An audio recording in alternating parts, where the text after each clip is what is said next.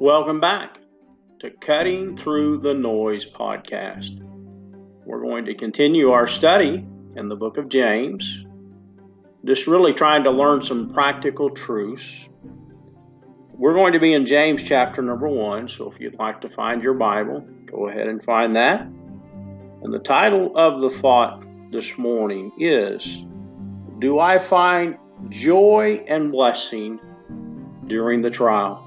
Do I find joy and blessing during the trial?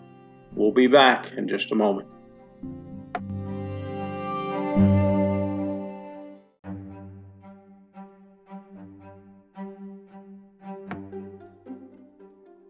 Welcome back. We're going to be in James chapter number one. Again, learning some more practical truths from the book of James. Before we begin, I would like for us to just recall and remember the context of this portion of Scripture. Verses 1 and 2 kind of give some detail about that. Again, James is the penman, Holy Spirit of God's the author.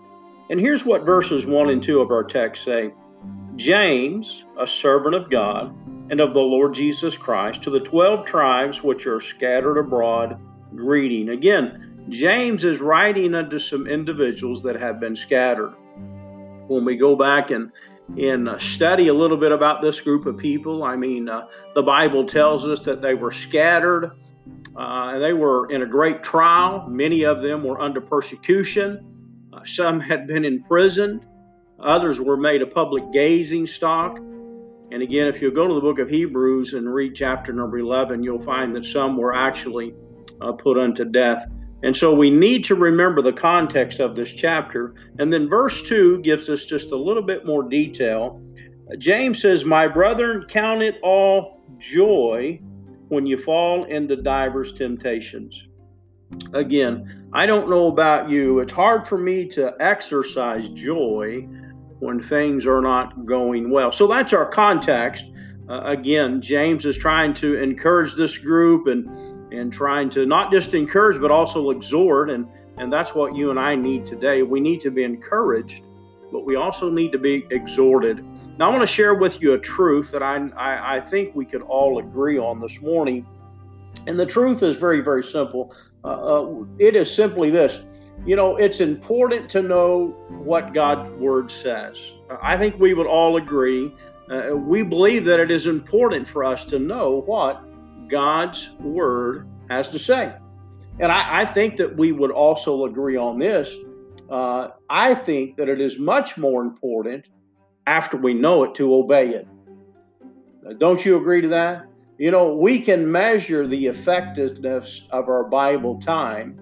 Let me repeat that. We can measure the effective, effectiveness of our Bible time by the effect it has on our behavior. In other words, our belief determines our behavior. Hey, if we believe the Bible, we will be willing to adjust our attitudes and our lives and be really conformed to the image of the Lord Jesus Christ.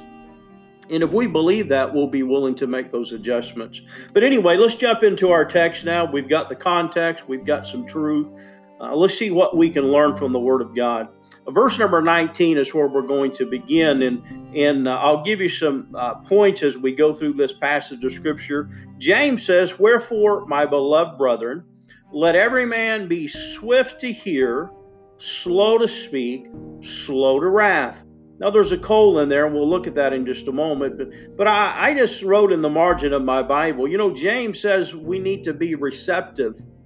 Uh, we need to be listening. We need to have our receptors up and and and trying to discern what God is trying to tell us. And I'm a ham radio operator, and I'm always interested in what type of reception uh, we can have on any particular day, and really sometimes what kind of reception we can have in any particular moment of time. And and really the thing that increases or decreases that, uh, as a ham operator, uh, we call it solar activity.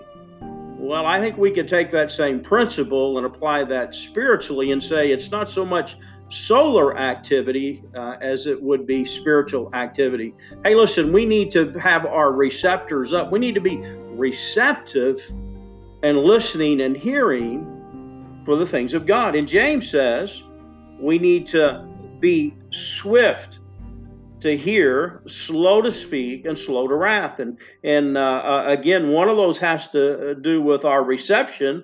The other one has to do with our reaction. We need to be swift to hear. We need to be listening for what God has for us. And we say, why? Well, at the conclusion of that verse, there's the colon.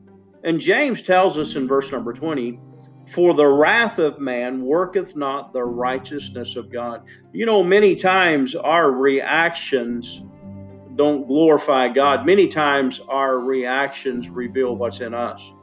And when we don't have a good reception, we're going to have a bad reaction. And so that's what we could say. Uh, so a practical truth from James is just uh, let's be cautious and let's be sure about what we receive because it can determine how we react. And now let's go down to verse number 21 here. And James begins to give us some more details concerning this thought. James says, Wherefore lay apart all filthiness and superfluity of naughtiness. And so uh, on that, I get I have some more points for for you here. Verse number 21, uh, James says, you know, let me give you some details. Detail number one is we're going to have to resist some things, and what we need to resist is we need to lay apart all filthiness and superfluity of naughtiness. I looked these words up just uh, again to be practical. The word filthiness has to do with impurities, and we need to be careful about impurities. How many of you have washed your hands today? How many have washed them multiple times today and yesterday and this week? And and so that's we need to be careful about that. We we need to uh, uh, resist. We need to lay apart all filthiness and superfluity of naughtiness. I looked this up and it just means overflowing wickedness. Boy, with the things that are going on in our world today, if we're not receiving the things from God that we need to be receiving, we're going to have some reactions that are not going to be God glorifying and God honoring. So we need to resist. And not only do we need to resist these things, notice what else we find here in the book of James. After superfluity of naughtiness, and it said, and receive with meekness the engrafted word, which is able to save your souls. And so, not only should we be receiving some things, we need to resist some things, but we need to be willing again to receive with meekness. You know what? We're going to have to be humble to hear anything from God. I go back to Second Chronicles 7 14. If my people, which are called by my name, hey, listen, shall humble themselves. Hey, when we get ourselves in the right position, we will begin to have our receptors up. We'll begin to hear things that we haven't heard before. So we need to be willing to resist some things. We need to receive with meekness the engrafted word. And when we talk about the engrafted word, it's not just something on our head, it goes from our head to our heart. We need to hide God's word in our heart. Why? That we might not sin against Him.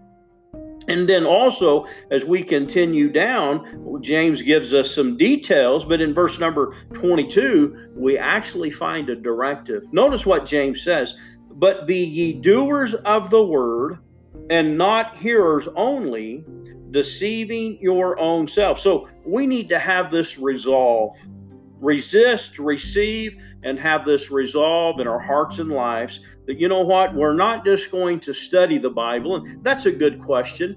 You know, do you find joy in doing God's Word? Or do you find joy in studying God's Word? Or is it just a bunch of facts? Another thought do you find joy in doing God's Word, or is it a burden? You know, in times like these, it may get past a burden and it could become abandoned. Another thought, do you find joy in doing in doing God's word, or is it just something I do and it's kind of a drudgery? Well, I tell you what, when we get this resolve in our lives, it's going to make a difference. Now, let's continue on. We'll come back to those thoughts in just a moment because James gives us a description of an individual that we read about or individuals that we can read about here in the Word of God uh, that that do not or have not begin to receive uh, with meekness this engrafted word and, and and they have not become doers of the word. Look at verse 23. For if any man be a hearer of the word and not a doer, he is likened to a man beholding his natural face in a glass. Uh, for he beholdeth himself and goeth his way, and straightway forgetteth what manner of man he was. And so, again, James gives this description about an individual that hears the word of God, but he refuses to do the word of God. And he says he's like a man beholding his natural face in a glass. In other words, it's almost like we get up in the morning and we look in a mirror and and I don't know about you, we don't need a lot of detail, but you know, usually when we first get up, we're we're usually not presentable. Uh, I'll word it like that. Some and and if we get past usually not presentable, uh, we're just really kind of scary. And if we were to look in the mirror and see some defects and see some things that probably needed to be attended to, that's what this verse is describing. If we see it and do nothing, that's what it is. We look into, we behold his natural face in a glass, for he beholdeth himself and goeth his way, and straightway forgetteth what manner of man he was.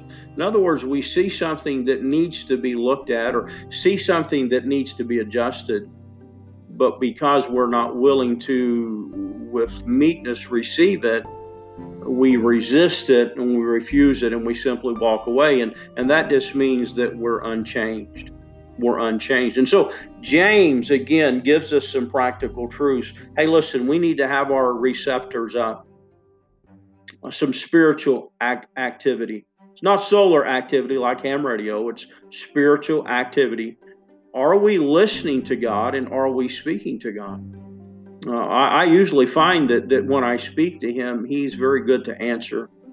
And so we need to have some spiritual activity. We need to have our receptors up. We need to resist some things. We need to be swift and slow. We need to receive. And then we need to get to this last thing, and that is our resolve. Notice what the Bible tells us. I'm going to go back to verse number 25 here, and we'll get down to our conclusion and our final thought. Notice what James says, verse 25.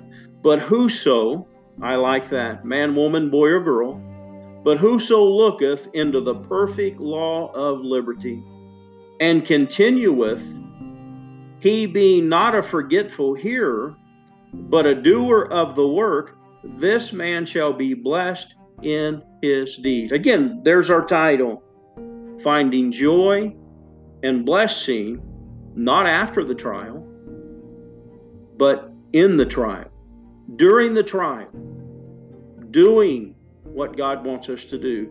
That's where the joy and the blessing will come from. And so there's a neat word here. Notice what it says. But whoso looketh into the perfect law of liberty and continueth therein, there's the resolve.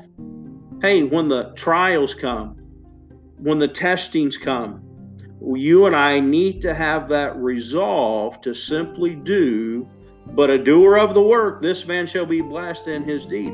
We need to have that resolve to, regardless of what happens, regardless of what's going on, we just need to be determined. You know what? I'm just going to do what God wants. I'm going to do what the Bible says simply because, number one, I want to glorify Him. And number two, I want to be blessed. And not just want to be blessed, but I want to be a blessing. That's the key. You know, this resolve is showing up. Uh, I'll just tell you, uh, these are tragic times and it's a testing time and a hard time. But I'm a little bit excited because we see this resolve showing up. You know, we're not able to assemble together in a uh, geographical location. Uh, we can't all meet together in a building somewhere, someplace. Uh, in your town, in my town, whatever that may be. But I'm telling you what, there's some resolve showing up. And it's showing up, and, and folks are really beginning to shine. You know what I've learned about this resolve? This resolve has a voice. And we hear it through social media. And not only does this resolve have a voice, this resolve has a vision. I mean, folks are determined and, and they're re, re, resolved that they're going to continue on. And they're resolved that they are going to move forward. And and and, and I asked the question, where do we see it? Where do we see this resolve and and and, and why do we see it? Well, number one, where we see it, we just go to Facebook, go to YouTube, go to any social media channel, and you see this resolve showing up, and folks are beginning to shine, and they have a voice, and they're determined that they're going to do the Word of God, which is the will of God. You know, uh, and and and why it's showing up is because of opportunity. You know, when we were meeting in our buildings and when we were meeting behind those closed doors that were once opened, when we were assembled together, you know, not everybody has an opportunity to do, or not everybody has an opportunity to have a voice. But boy, now that God has really kind of made us reconsider and God has caused us to ponder, to have a priority about what's really important, the opportunities and the voices are beginning to show forth. Uh, boy, I tell you what, I'll just talk about a young lady in our church, a young family, and and my wife is so excited. We have a little hand puppet, and we call him Bugs. And when this first began, we grabbed Bugs off the shelf at the church, and I was bringing it home. And my wife, Miss Sherry, she said, "Why are you getting that?" I said, "Well, because you're going to do something for the kids." And she's like, oh boy. Well, we haven't, we didn't even get a skit together. We didn't have an opportunity to even write anything down. And all of a sudden, a young lady in our church started Sunday school on Facebook Live.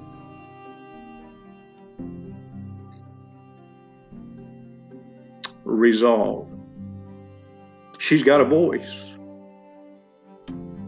And she's determined. Why? because God gave her an opportunity. You know what? And it's not just her with Sunday school. We have church family. Pastor Stanley's driving around and going around visiting all the folks. And hey, listen, we have uh, young folk that are standing up, live stream, quoting God's word and doing memory verses. And hey, listen, we have families in the church. And, and it's not just Friendship Baptist Church, there are families globally that are uniting together as a family and they're singing gospel songs and gospel hymns. And, and boy, it's an amazing. You say, why is all this happening? Because of opportunity. God has given opportunity for all of us to be determined and to have some resolve. God has given opportunity for us to have a voice. God has given opportunity for us to have a vision. Hey, listen, I'll go back to our thought here, our questions. Do I find joy in doing God's word, or is it a bunch of facts? I'm going to take all those negatives away and word it like this Do I find joy in doing God's word because? And the answer is yes, because it's a focal point in my life. Do I find joy in doing God's word because it's no longer a burden, it's a blessing? Do I find joy in doing God's word? Not because I have to, but because I get to, and it's my delight. Hey, listen, I just want to encourage you this morning. Not just encourage you, but I want to exhort you. Hey, listen, let's do what the Bible says. Thanks for listening. This closing prayer. Father, again, I love you. Thank you for the opportunities that you give us to have a voice. Thank you, Lord, for the opportunities that you give us to shine. In Jesus' name I pray. Amen.